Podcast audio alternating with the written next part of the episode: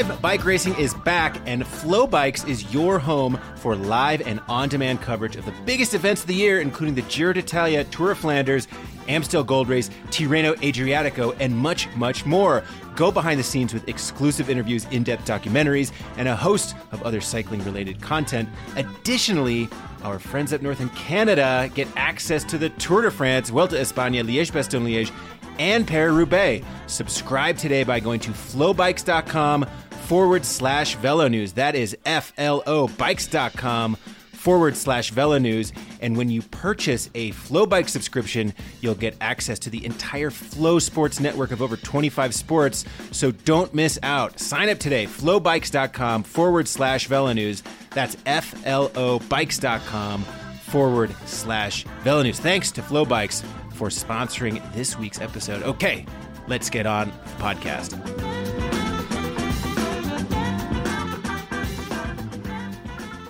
Uh, welcome back.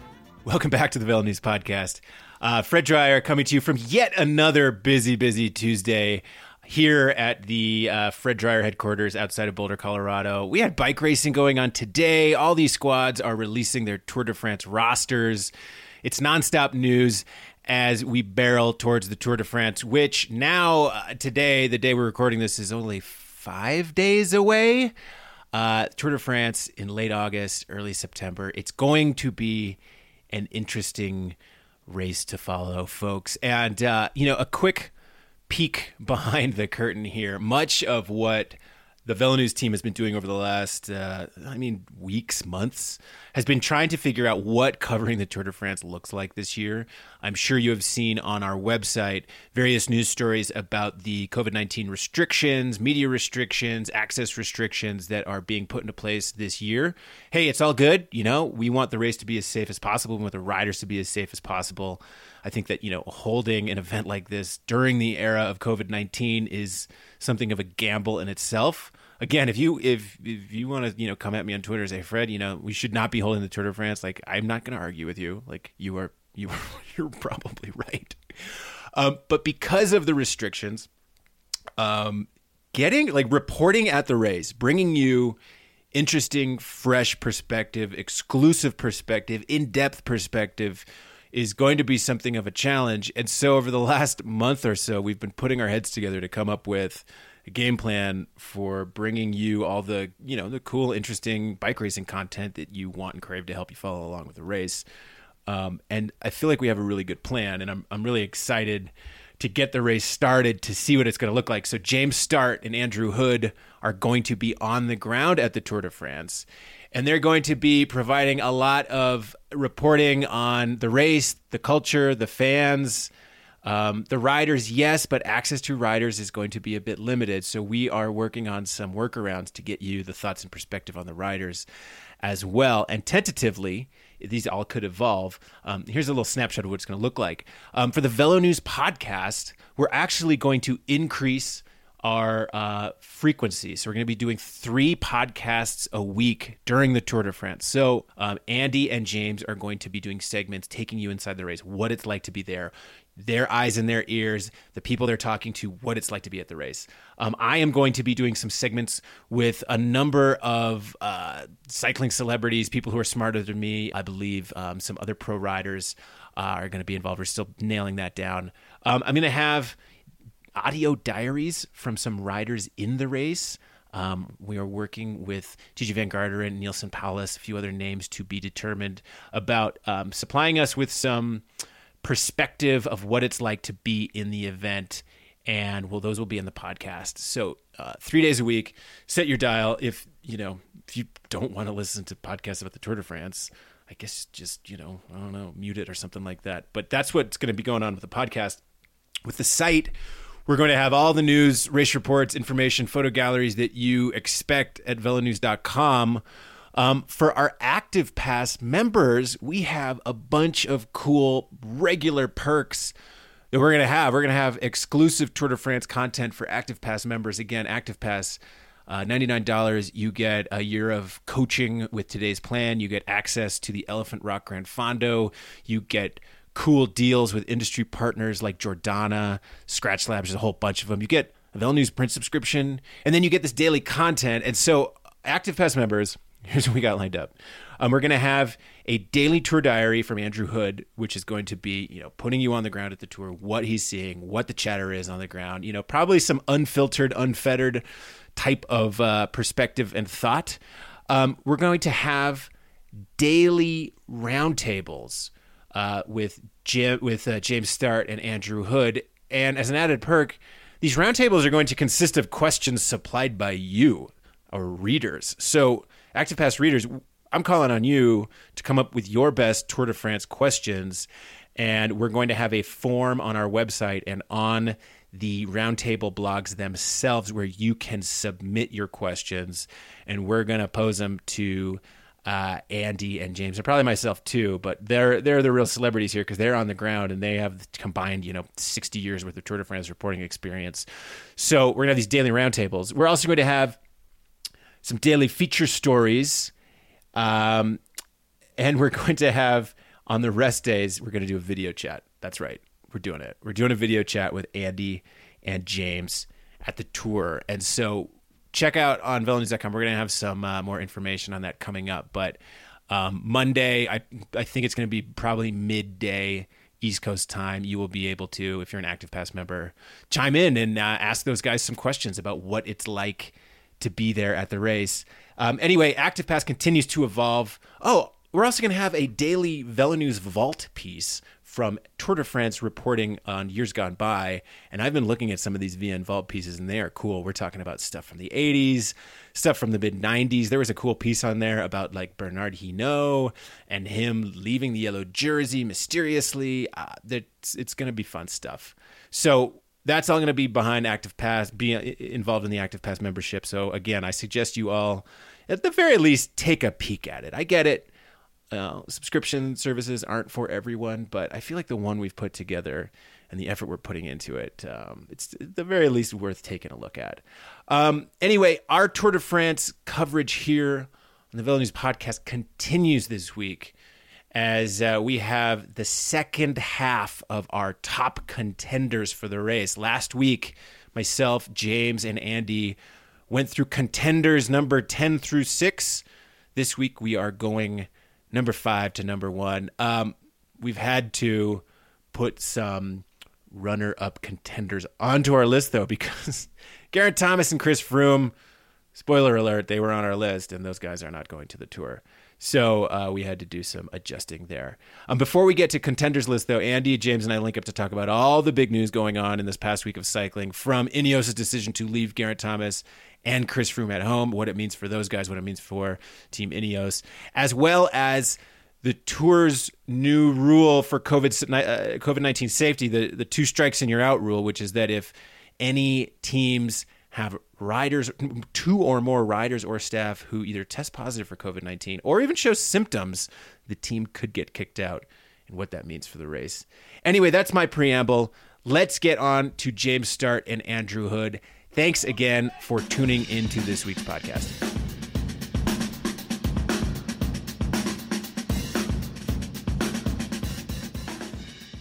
Okay, now back on the line for the last time before they embark disembark to France, or at least the starting line at, at Nice. I have James Startt and Andrew Hood. Uh, guys, today, uh, second half of the show, we're going to get to the second half of our contenders, that being contender number five through number one. But before we get to that, we have so much news to get through because, per usual, the week before the Tour de France is filled with so many uh, pieces of news and revelations. So let's just start from the top.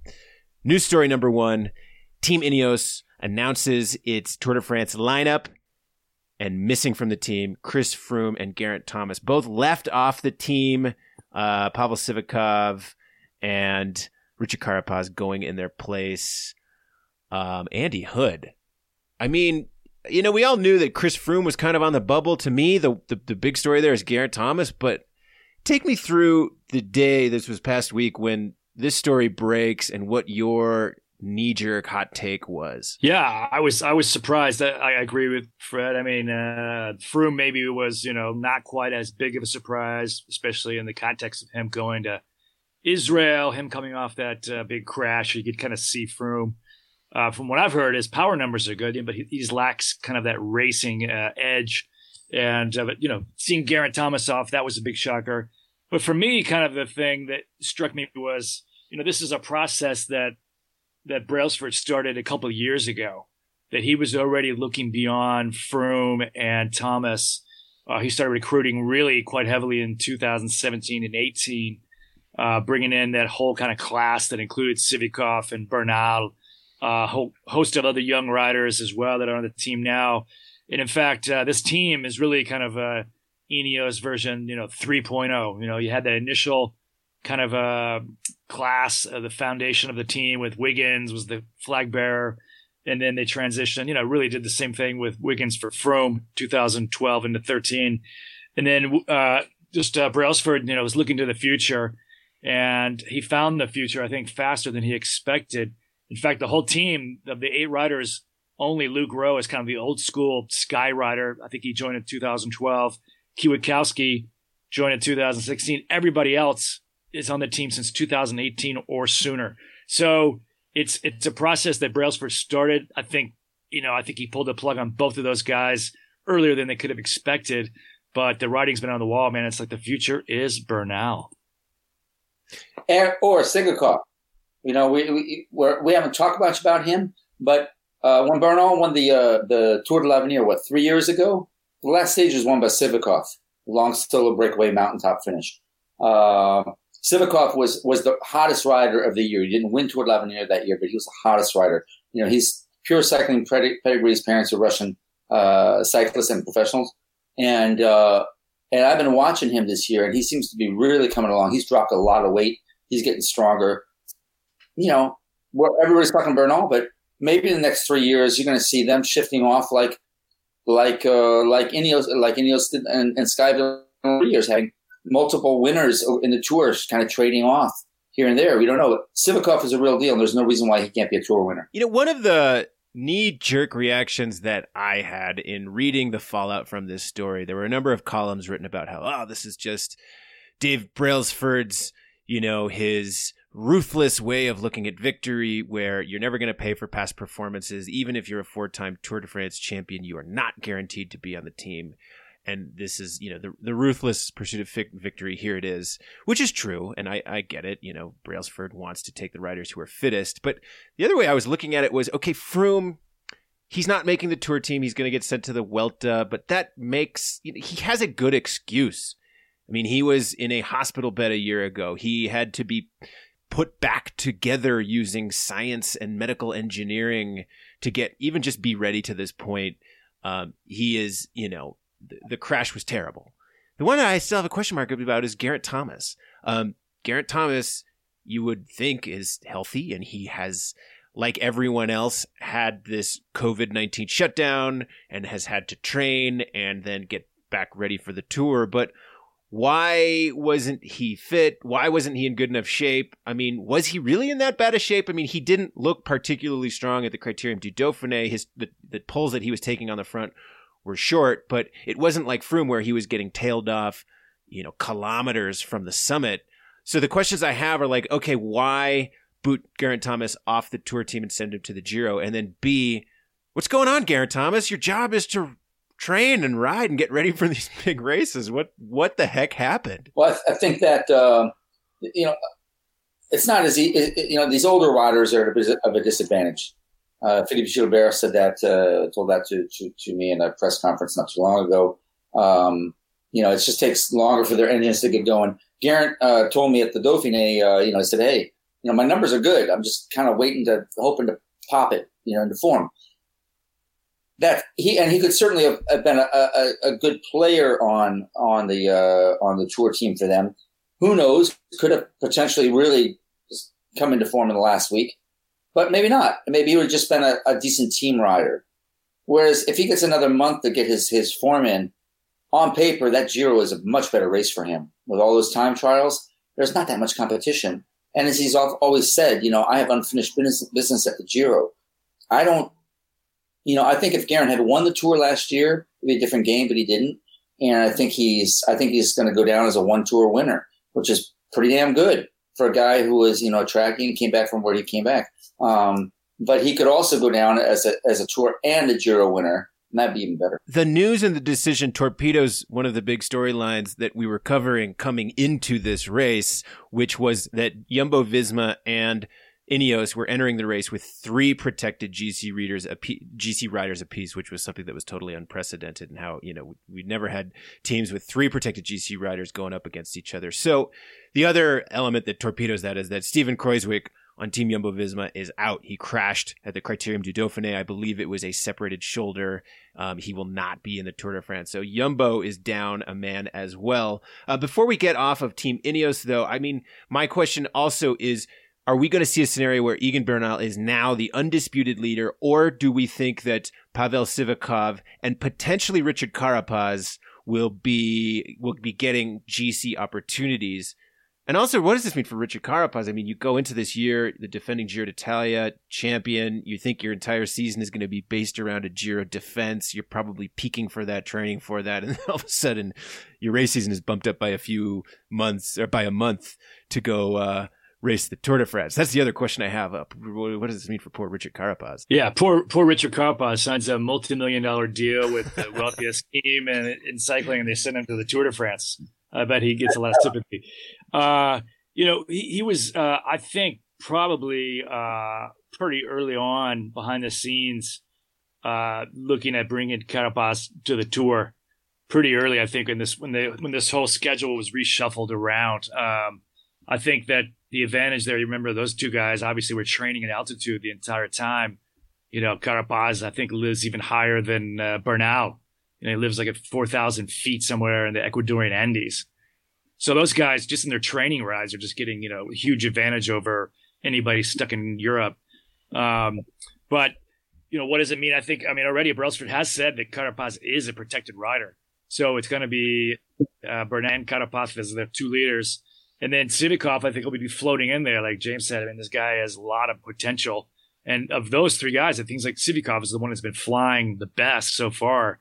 He had a nasty crash there in that last race, but he, he doesn't think he's too seriously injured. So, but it's going to be a completely different uh, style of racing for Ineos. You know, Fortress Froome is gone. Garrett Thomas is not there. Uh, Bernal now kind of assumes the mantle of full leadership with kind of uh, Carapaz is kind of like co-captain, but it's clearly Bernal's ship. So I think it's going to be a completely different way of racing. And by having uh, Jumbo-Visma so strong, it'll make it almost easier for Ineos in a sense to kind of control the race, to not have all the responsibility on their shoulders, to control the breakaways, to control those stages in the Massif Central. It's a very hard tour. So having a, a strong Jumbo-Visma will play to their advantage. And I think, you know, the race won't get decided really until the last week in the Alps. And that's where that altitude native of Carapaz and Bernal, I think, will, just like last year with Bernal, he just outshine the rest of those Euros. Uh, yeah, I, I think in, in a sense, you know, we're going to see. I mean, the, the Dauphiné is, is always a very telling uh, race, but it's not the ultimate race. And there's always guys who are going really great at the Dauphiné and others who, you know, are still on their way up and make a big jump between the Dauphiné and the Tour. So we'll see where this goes. But as it stood in the Dauphiné, you know, clearly uh, outside of Bernal, you know, they, I think that they were uh, They were overwhelmed by Jumbo. Who knows? Maybe that's one reason why Bernal dropped out. He saw he was going to finish second. Didn't want to finish second. He's a Tour de France winner. Uh, just pull out and go off and do a recount of a stage or two here and there, and refocus. You know the and, but anyway, Bernal, you know, is their best chance to win. And I think, but I think as a result, they they, they realized that, hey, we might not be in the driver's seat this year. There's also a chance for us to re- rebuild. Uh, give Sivakov a chance. I don't know that he's, you know, Tour winner potential yet, but, you know, give him a chance to run, maybe go for some stages. We'll see what, what happens there. And, you know, Carapaz, you know, he's one of those wild cards. I mean, who would have really picked him to win last year? Everybody was looking at Landa, and that set him up perfectly uh, for the Giro stage win. And they could play that card. And obviously the fact that that uh, that uh, Jumbo has now lost uh, Kruijswijk, one of their big, big cards, you know, sort of evens the, the numbers out. Although when he got Sepp Kuss riding like he's riding, well, you know, you, you, I think I think Sepp's going to can can be just as big of a player as as uh, Kruijswijk can be. So the storyline there is that, yeah, instead of the three leader apiece heavyweight battle, we're going to have two leaders apiece. But hey, both strong, very very strong leaders. I I, I keep thinking that Tom Dumoulin if, you know, a couple things go his way, could end up uh, winning the Tour de France. So I, I'm going to keep my eye on him. Um, guys, let's get on to the next big news story that happened this week. This was a this was a Velo News exclusive. This is an Andrew Hood special. Um, late on Thursday, Andy broke the news that the Tour de France had disseminated a document outlining its health protocols for COVID nineteen, specifically in what to do in case of positive tests. And the...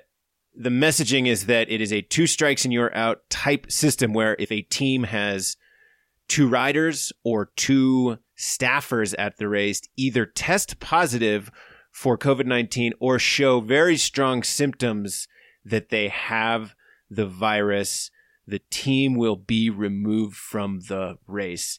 Um, once this information was published, it kicked off something of a firestorm with the teams. Andrew Hood, catch us up to speed on where teams and the race are with this policy and what some of the perspective has been after it was announced. Yeah, like, like any any good scoop in journalism, Fred, you know, they just kind of sometimes show up, uh, a little happy bird dropped out onto my lap kind of thing, you know, so sometimes those good, good fair tidings happen in journalism. But yeah, I mean, it was a bombshell because everyone was waiting. You know, that was the big question going into this tour, you know, what was going to happen if uh, there was a COVID positive.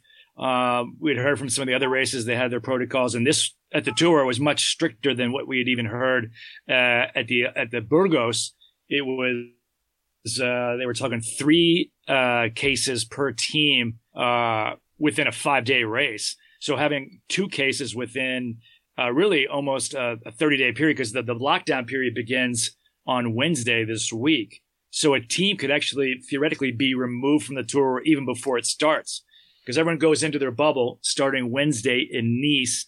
A lot, uh, some of the teams are already down there, and uh, they have to, of course, pass these two controls before they're allowed into their, quote, bubble. And then uh, everyone will be tested again on the two rest days.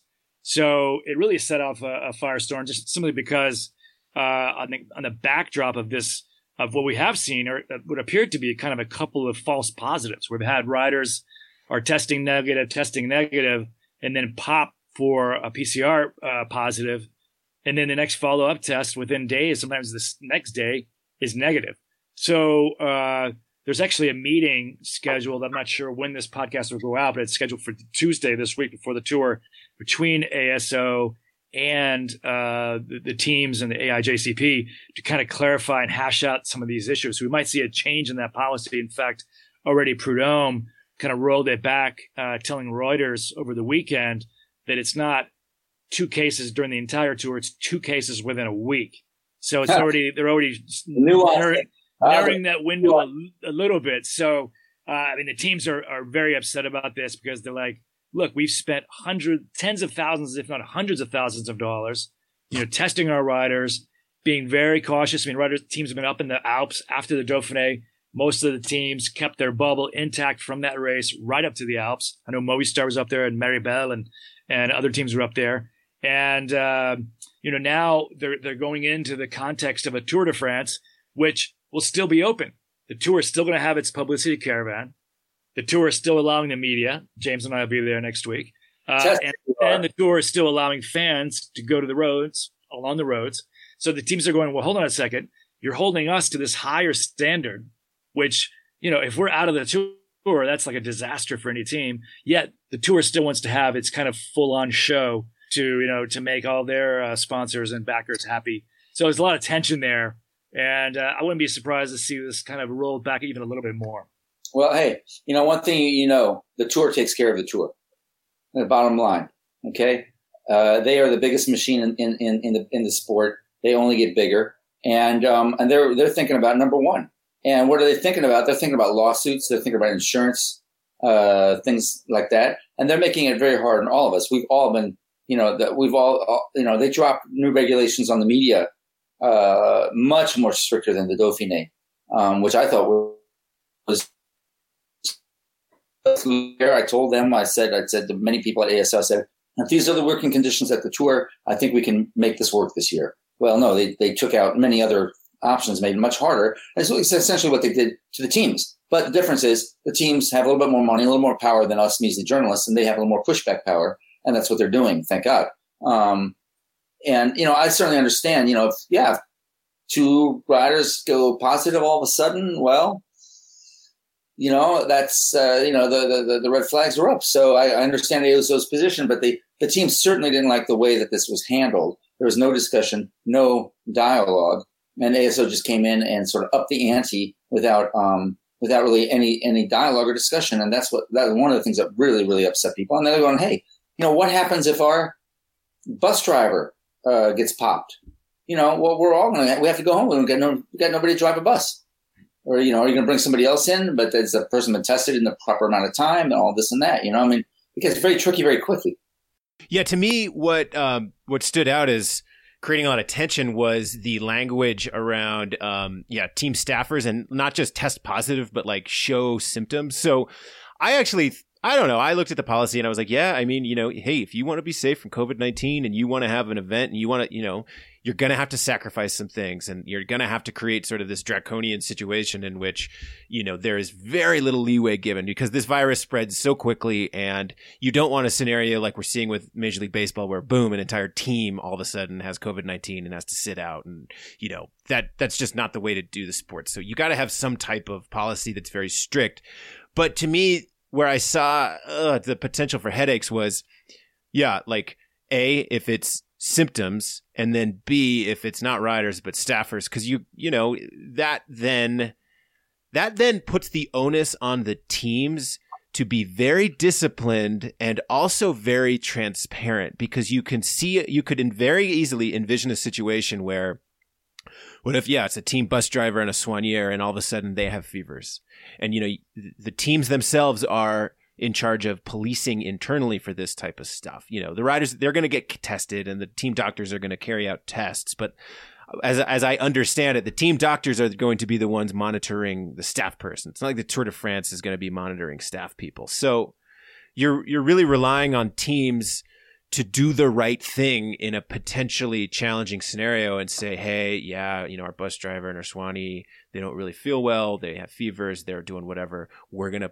you know, go down with the ship. We're going to pull the pin on the grenade and like get us out of the race. And that just, you know, and some fans pointed this out on Twitter, like that stands at odds with what we remember from the bad old days where, you know, the whole, the, the, these teams were like so skilled at keeping information from the race and from journalists and from um, the wider world where, you know, you couldn't really rely on teams internally to do the right thing. And hey, we're in a different era. We have different mechanisms and different people running these teams. But still, like, I just look, I looked at the, the document and I was like, boy, this is putting a lot of onus on teams to do the right thing. Um, in a situation in which all the messaging we've heard of coming into the Tour de France is like, the, some of these teams are relying on the Tour de France for their survival. Like, making it through the Tour de France is going to give their sponsors the impression, the R O I, the whatever they need to justify the team's existence. So what are they going to do in a scenario where it's like, hey, you know, bus driver and Swanee have fevers, you know, we got to pull the pin on the grenade, but that might mean the end of the team. Like, it's just, it's, it's creating a potentially sticky situation. We've, of course, all watched every season of The Wire, and we follow the money. And obviously, you know, that's the end. Like you pinned it. You know, I mean, these their, their existence is on that. And you know, let's say, I mean, the, the one the one thing that's different is, as Andy said, you know, testing on the rest days, two rest days. Well, what happens if the the testing by A S O or on the rest day comes up with two positives on a team? That's gonna be harder to avoid. Uh, but you know, and, and you know, you can already see, you know, all the rumors are going to swirl around if all of a sudden two riders pull out of a of a team, right? Uh, it's all of a sudden, well, did they really have stomach aches or or the runs, or did uh, is there something else going on? And then, you know, did any other staff go home? Oh, I heard that the you know the third mechanic, uh, you know, went home, or the, the the assistant cook, or you know, you know, it's just going to be nonstop. Uh, I I don't really look forward to that, and I hope we don't get there. Yeah, just to follow up on, on the COVID controls and the protocols, uh, apart from that that two strikes rule, which, you know, I think you got to draw the line somewhere. I think I think probably two was too much personally, because, I mean, everyone's asymptomatic and And, uh, you know, the, the conditions for the young, healthy racer is not as bad as, of course, if it's with a your old grandpa. But um, but I think in the larger picture, the idea of this bubble or these tests and having, uh, you know, all these space, all this personal space in between the journalists, in between the fans, and having, uh, you know, and that document as well spells out how they're going to have teams staying together in the hotel, in a wing on the same hotel floor, uh, eating separate spaces in the dining room, not mixing really with anybody. And when you do talk to riders, when I talked to Larry Warbe the other day, you know, he, he tested positive and he thinks it's a false positive, but he goes, he goes, literally, he goes, I have not seen anybody for like the last month besides my teammates. We've all tested negative. He goes, I've gone literally to the market like two days in the last two weeks. And he goes, I have no idea how or where I could have picked up COVID. Maybe he's not. Maybe it's a false positive. But the idea of the bubble, I think, the integrity of it, if it's kept uh, intact, I think is quite an effective, really, uh, the only really way to get through something like the Tour, because I think the bigger danger to the Tour is going to be going into some of these infected areas where I think, like in Spain, where I'm at, we're starting to see some major outbreaks.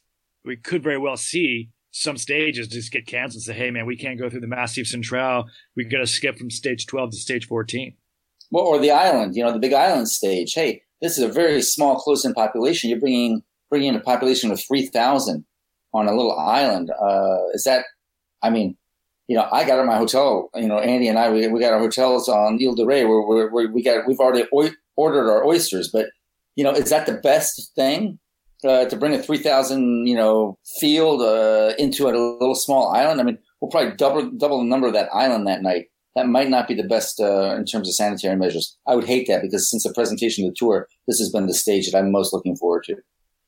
Well, it's a story that will probably continue to evolve and we'll keep our finger on the pulse of. But yeah, I'm I'm with you guys. This presents just a, a new wrinkle. Um, I think we all hope that it is an effective tool against COVID nineteen at the race, because worst case scenario is the Tour has to shut down. So, you know, there's another part of me that just looked at it. It's like, well, you know, this, this sucks, but it's sort of like if you gotta, you gotta crack a couple eggs to make an omelet. And so if we as a society and as a sport are willing to take on the huge risk of holding this race amid the pandemic, I mean, let's not lose sight of that fact. I mean, this is a huge risky ordeal that I think a lot of people are looking at objectively and saying, this is dumb. What the heck is cycling doing? Why, you know, this, this is, this is too risky. So by, by having these rules, you know, I think my hope is that it does prevent anything from going on, but we are heading into, into the great unknown.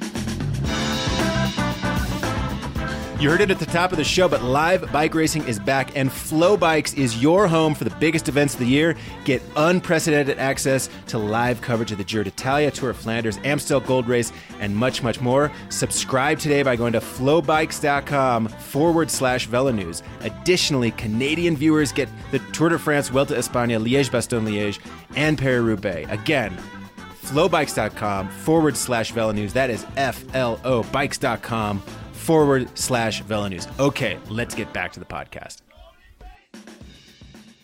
Those are the two big, big, big news pieces we had to hit. Now um, we're going to pivot and we're going to get to our contenders ranking, because even in the last week, our top ten contenders list has been wadded up like an old receipt from C V S and thrown into the trash can, because number six, Garrett Thomas, and number, well, I'm not going to say which number he was, Chris Froome, gone from the list. So as we um, continue to perfect this exercise, I think we're going to have to do a little revision here after we get through our list. So the last we left off, we had talked about number six, Garrett Thomas.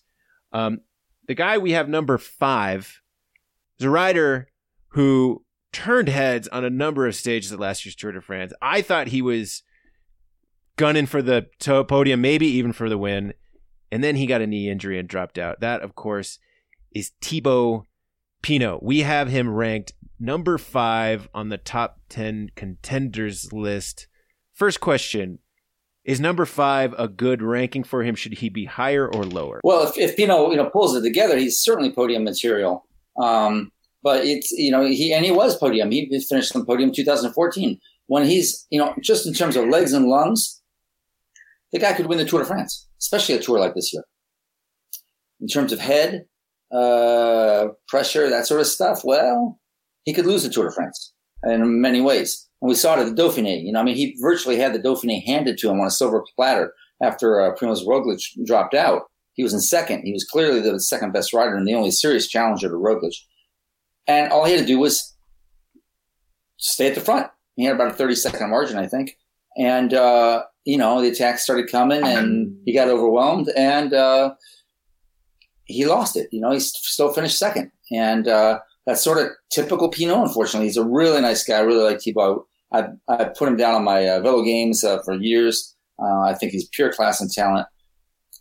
But he does have an issue with pressure. What tends to be the French media's take on Thibaut Pinot? If Alaphilippe was the swashbuckling musketeer who like grabbed hearts and minds last year, what does the French media and the French fans, what do they tend to think about old Thibaut?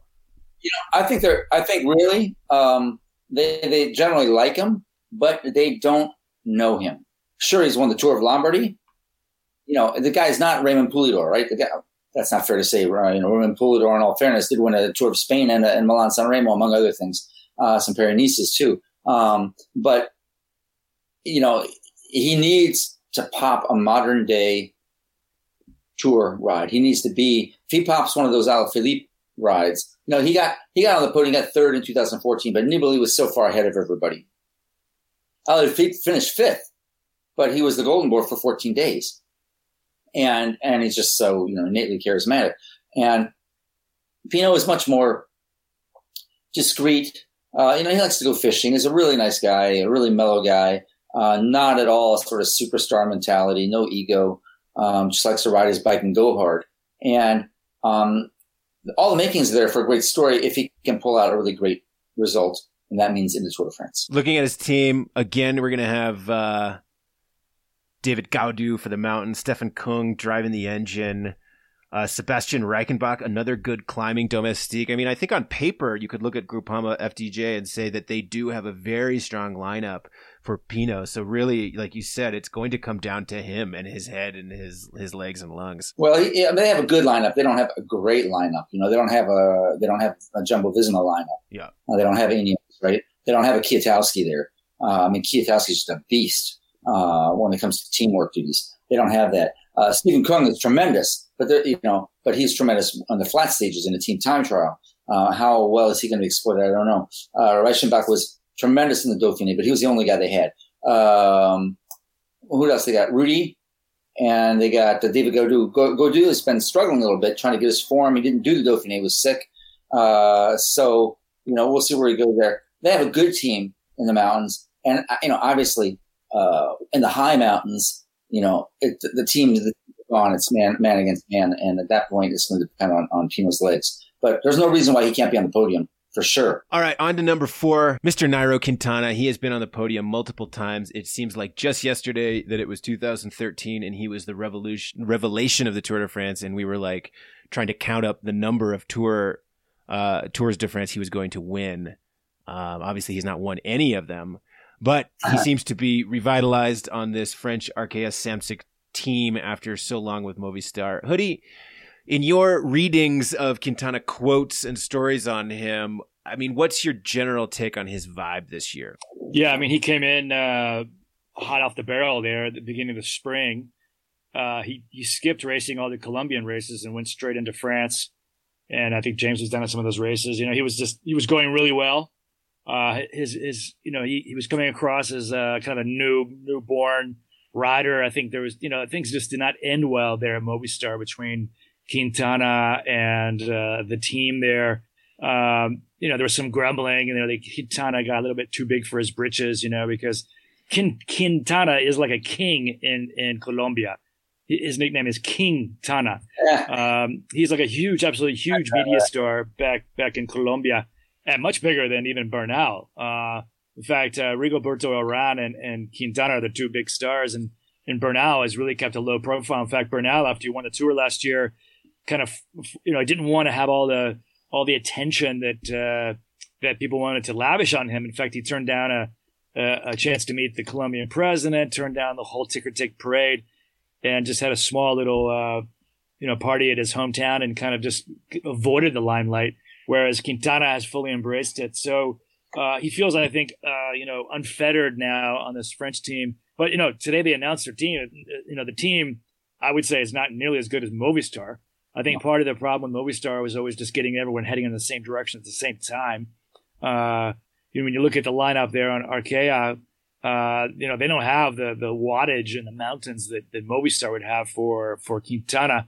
So it will be Quintana on his own, kind of freelancing and trying to follow the wheels. And we'll just see. I mean, you know, I think Quintana's best is maybe behind him. I mean, last couple of years, we've seen him struggling to, you know, kind of gets blown out in some of those first big climbs, and then it kind of evolves into uh, stage hunting mode for Quintana.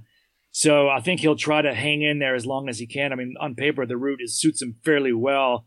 But I just I just don't see – but having said that, he looked impressive this spring. But in general, I just see Quintana having the pop to be able to stay with uh, the Bernals and when the big moves go late in this tour. Uh, Andy, I beg to differ. I beg to differ. You know, that that stage he won uh, in the Alps, if his own team hadn't chased him down last year, he was in the yellow jersey. If his team put the brakes on, it could have been a very different Tour de France last year. But, they, you know, I mean, the, the, their sense of race tactics is, it, I don't know where it comes from. Mars, maybe. Um, and that's always been the problem, as you said. Um, I've... I I was certainly disappointed by his return to form after his really stunning uh, opener this season. He was unbeatable this season, and it didn't take a two thousand meter climb to make him unbeatable. It took a thousand, you know, put him up nine hundred, one thousand, twelve hundred meters. Nobody could fuck, nobody could follow his wheel. Nobody. And that kind of Quintana, if he had those legs right now, it'd be a different game. But he doesn't. He was uh, he was dropped uh, on the Mont Ventoux. Not not not strong at all. Uh, I'm not saying that's strong, but you know, not. Not a player, not in it for the win, you know. Um, and uh, and he was never in the hunt for the win here at the Dauphiné, which surprised me a bit. Um, the team itself is is better than I think um, we we sometimes give it credit for, because we, we have it pegged as a sort of second-rate continental team. But, um, you know, Warren Barguil is the, you know, best climber in the Tour, two-time stage winner. Uh, he's been riding, you know, very consistently. Uh certainly can uh, can can be a, a good support rider for him. And um, guys with, you know, not such a big name like uh, um, uh, uh, the name escapes me. Oh, darn it. You got the you got the team list there, Fred? Yeah, we have uh, winner Anacona, Warren Barguil, Maxime Bouet, Dyer Quintana, Diego Rosa, Clement Russo, and Connor Swift. Yeah, Maxime's a, you know, a very good utility man. Um, and then he's, you know, he's got a, a few people that he brought over from Movistar. So, you know, when you get, and again, when you get up in the high mountains, you know, in the last couple of kilometers, you know, it's not about your teammates, it's about you. And if, if, if, if he is showing the form he showed at the beginning of the year and, and can improve on that, um, I think that he is certainly podium material, but I was disappointed by his return, uh, since, since, uh, COVID. Yeah. I would love nothing more than to see Nairo do something at this year's tour, but boy, yeah, like when he was blowing people away and, February and early March, some of those races in Provence and stuff. He just was, I mean, Sepp Kuss couldn't keep up with him. And uh, the, the playing field seems a little e- more even right now. So we have him as fourth. I think that's fair. Maybe a little high. Maybe I would put Pinot or someone else above him. Um, yeah, maybe I'd put like Tom Dumoulin above him. But uh, there he goes. He's our number four. Um, the last... before we need to deviate, is our number three, uh, Primoz Roglic, which, I don't know, guys, what do you think? Number three contender, is that too low? Definitely not too high. Well, if he can stay on a bike, um, it's, you know, he's right there. I mean, he's going to be the man to beat.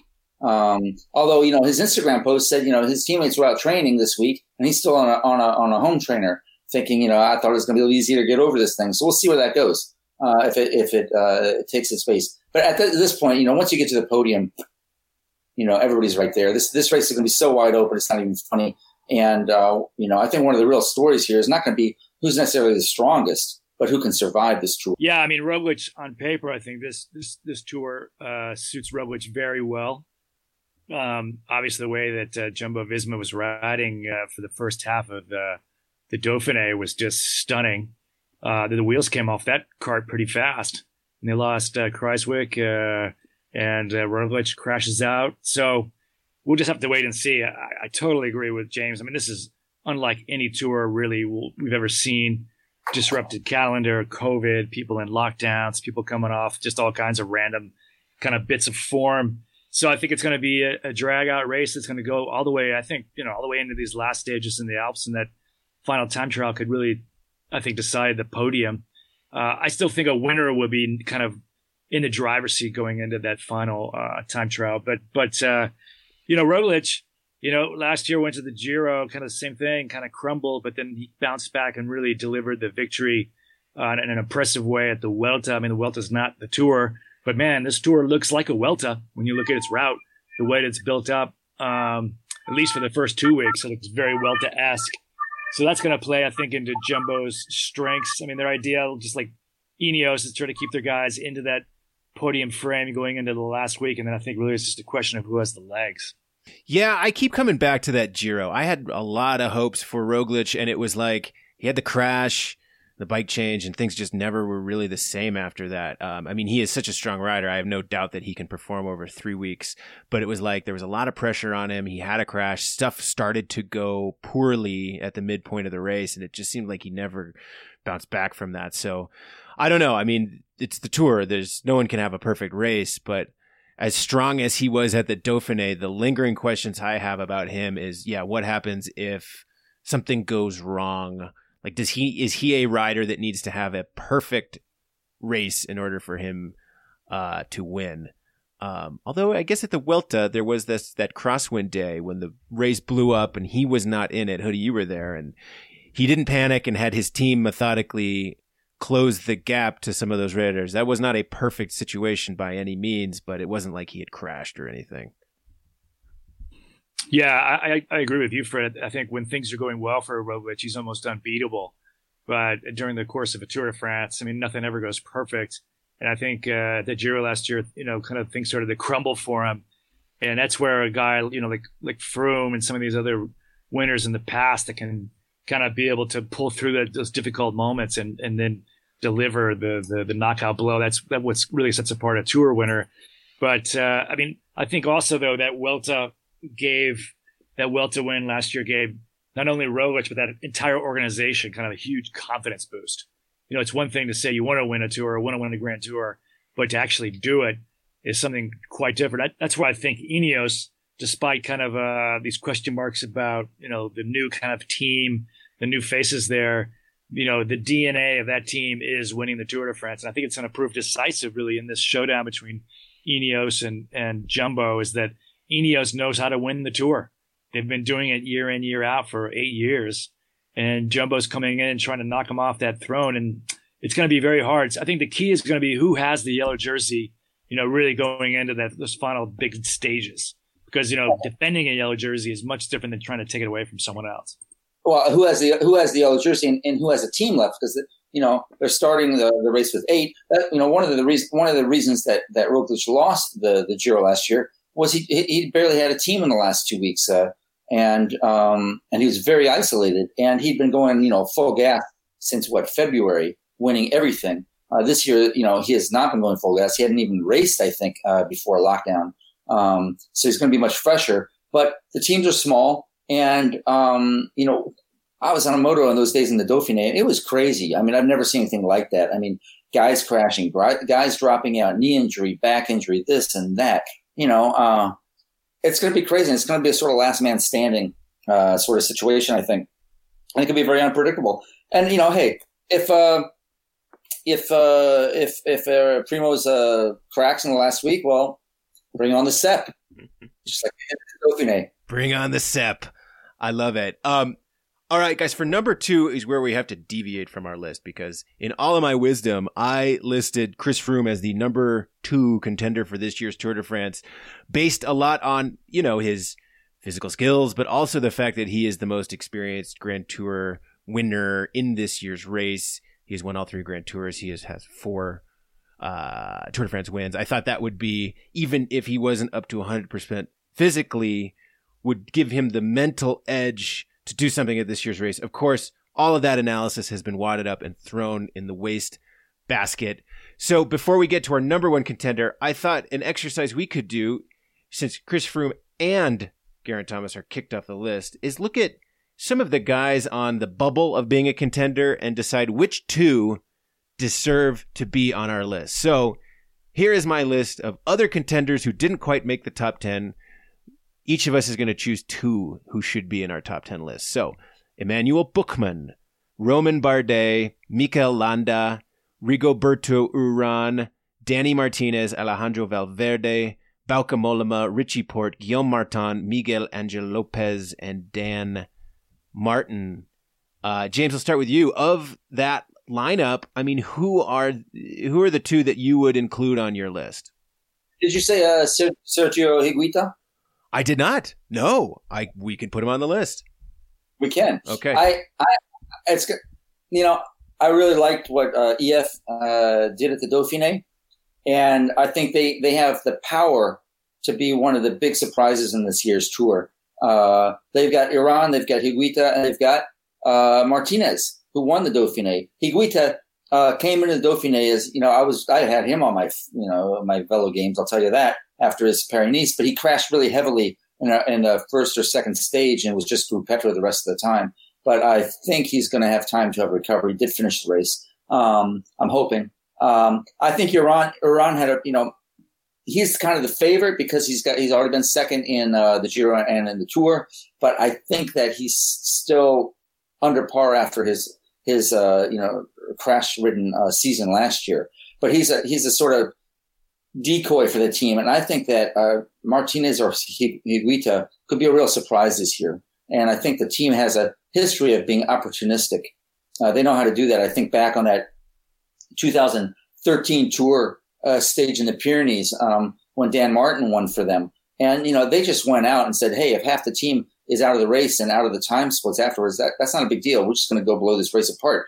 And Chris Froome almost lost his first Tour de France that day. That was the only, and that was the first time where you realize if you get a team that goes in and there with that kind of mentality, you can upset these big armadas. And I think that's if, if they have that kind of mentality, then I think they get they can get they can get one of the Higuita or Martinez on the podium. How about you, Hoodie? Which two uh, second tier contenders do you think should be on our top ten list? Uh, I would add Buchmann and Landa. Mm-hmm. I mean, Buchmann last year fourth. Clearly, I think he got banged up, but I, I saw today the team confirmed he's racing. Uh, you know, he's he's kind of one of these steady Freddy kind of riders. He's not going to blow the wheels off anybody, but he was always there last year. And he's still he's shown a very steady progression. And if things are going well for him, I think he could easily punch into the top five, maybe even podium this year uh, with this kind of course where I think it's going to be just a, a knockdown, drag-out fight. So it's all going to be about who has the legs to kind of stay in there. And uh, and then Landa, of course, is the perennial fourth place kind of guy, right? I mean, he's he's one of these underachievers in the bunch, a guy that you know has everything really for him to have won a Grand Tour, to have been on that Tour podium. He's always just kind of missed out on a, on a few things which has gone wrong for him. Uh, he's not quite a Richie Porte. He's done better than Richie. Uh, you know, Richie's another one of these guys that kind of never quite perhaps lived up to their potential. Uh, but it's all about delivering on the road. And so I think that team, you know, they obviously left Cavendish off and a few other guys. So they're coming in with a pretty well-rounded team to support Landa. And I think he'll, uh, I think Landa will do better than I think people are expecting. He's going to have to do a lot better than he was at Dauphiné. I'll tell you that. He uh, he did not crash. He had no excuses. His team was like going to the front riding for him. On that last day, they were riding for him, and he just got blown out. I mean, he finished there, what, fifteen minutes down? Yeah, Landa, I mean, he has a strong team. He's got Wout Poels. I mean, it is, you know, such a good domestique, and they, you know, they're not even taking, uh, oh, what's your man's name, the Belgian guy who won a stage last year. Um, so... On paper, you'd think that Landa has it, and he's he is a steady rider, so I could see him crack the top ten. He's like a seventh place pick. Um, I keep wondering about old Roman Bardet. I mean, the beginning of the year, he was supposedly targeting the Giro d'Italia, but with the rescheduling of the Tour, and there's so many of these punchy climbs, I do wonder if Bardet could pull a rabbit out of a hat and make it onto the podium again. Um, but no, I think I'm going to go with Buchmann and uh, Danny Martinez. You know, when I think about Emmanuel Buchmann, I think back to last year's stage. What was it, fifteen? That crazy Pyrenean day when Simon Yates took the stage win and uh, Pinot attacked and dropped Bernal. And Buchmann was just right there. It was basically Pinot, Buchmann and Bernal as the three top climbers in that year's Tour de France. And if he can get on that form again, I could see him I could see him potentially making a run at the podium. I, I do think that, that Bardet is a, a real player. Again, this is a perfect course for him. He's opportunistic. He attacks. These climbs are great for him. And he's coming back. He's he's a father now. His head's in a much better place than it was. Uh, he got, what, sixth at the Dauphiné. Uh, he was top ten in the French National Championships, which were not at all a course for him. Um, I think he's gaining confidence by the day. Um, so I wouldn't count him out. I think there's a, you know, there's a lot of cats out there. I mean, uh, Guillaume Martin is, is riding tremendous for Cofidis right now. Um, and you can't overlook him. I don't think he's a Tour winner, but he's one of those guys that's always going to be on the wheels. Always, I think he's definitely top five. So last guy on our list, number one rider, number one contender for this year's Tour de France, obviously Egan Bernal. Um, not looking super at the Dauphiné, had to pull out with back injury, but still, when you look at this year's Tour de France, all the climbing, um, his experience, the fact that he won last year, um, we had to put him as number one. And I think he is a very capable number one. I think the real question is, yeah, is it going to be a Bernal or a Roglic? You know, he was a few steps behind Roglic on some of those mountaintop finishes. Uh, and the question is, can he get to that same level and then just ride a more consistent and ride a smart race? Um, Egan Bernal, top contender. Any uh, deviations from either of you on that? Yeah, I still think Bernal is the favorite to win this Tour. Um, I think, you know, his progression, just, you know, his first year at the Tour, you know, he, he learned the ropes with the team, uh, pulling for Froome and, and Thomas that, that year, you know, just blew the, you know, blew people away how, how strong he was, you know, on that, remember that staged Alpe d'Huez, you know, just a preview of how, how much class this guy had. And then last year, um, you know, I was working on, I'm working on a little story when I wrote that on Velo News later this week, just kind of like how the dynamics of last year's race could have easily had tilted towards Garrett Thomas, Garrett Thomas, you know, in terms of, you know, he was really uh, in the virtual jersey, in the virtual yellow jersey after that time trial. You know, no one expected Alaphilippe to hang around as long as he did. And, uh, you know, had they been able to crack Alaphilippe in the Pyrenees, you know, just based on placement, Garrett Thomas would have gotten the yellow jersey and carried it into the into the Alps. And, you know, technically on paper, the team would have maybe ridden a very different tactic. And Bernal might have had been in a situation where he might have been the strongest rider, but having to ride really in support and team loyalty for Garrett Thomas. Um, but it didn't play out that way. And if you look at the progression last year of, of Bernal, you know, he picked away. He was one twenty-eight behind Garrett Thomas after the time trial. So not only was he picking away time at uh, Alaphilippe, he was also picking away time at his uh, teammate. And so Bernal, the whole way through the Pyrenees, every time the roads went up, he was just on the move, recovering ground. And that just showed you the kind of racer he is and his, his, his capability. So I think, I think they're going to race a race to protect Bernal. But once we get into the big mountains, you know, let him ride and just go mano a mano against Roglic and everybody else and see where the cards uh, fall. Because, you know, there is the potential really where Bernal could carry the yellow jersey out of the Pyrenees and it's a whole different style of racing. And we have, you know, Ineos, Froome, fortress-style mentality around Bernal through the whole second half of this of this Tour. So I, I think that uh, Bernal is still the rider to beat. And like I said earlier, and Ineos knows how to manage the race. Uh, it's just a question of going back to what James was saying, you know, who who has the legs to last, you know. Anybody, uh, it's been a, such a strange year. There's not been a lot of racing. Someone could look great on stage fifteen and just completely collapse two days later. So Bernal's my pick right now. Uh, coulda, woulda, shoulda. There's a lot of that going on. Uh, Pinot, if he hadn't got caught in the winds, uh, went into the stage into Albi. Uh, he was the strongest climber coming out of the Pyrenees, and he would have been in a different situation. And then, of course, if he hadn't had his knee injury, maybe he would have gone with Bernal in the Alps, and maybe he would have won the won the Tour that day. But it didn't happen that way either. Um, We'll see. Bernal won it. Bernal, um, he's gotten mentally, obviously, he's grown up a lot. He's a, obviously a tough cookie. He knows what he wants now. He's had the taste of victory. He knows he can do it. Um, and there's going to be a lot of opportunities for him. Uh, so I think he's – is he the man to beat?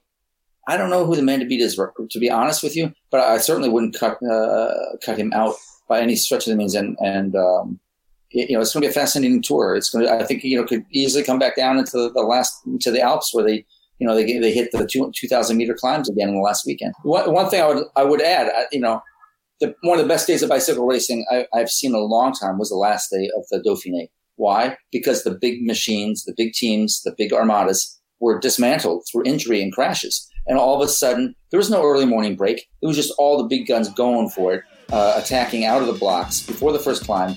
You know, it was mayhem on the road, and it was really exciting. And I, you know, if, if that's what happens where, you know, guys are crashing out and, and, and losing time in the Pyrenees, well, it's going to be a really exciting last ten days. I can't wait to see. Uh, guys, this was our final uh, prep podcast before you all head over to uh, Nice. So the next time we check up, I believe the tour will be uh, one or two stages old, and you will all be at the race. So thanks so much for tuning in. For James Startt and Andrew Hood, it's Fred Dreyer. Uh, we can't wait to have you along for our Tour de France coverage here on the Velo News Podcast.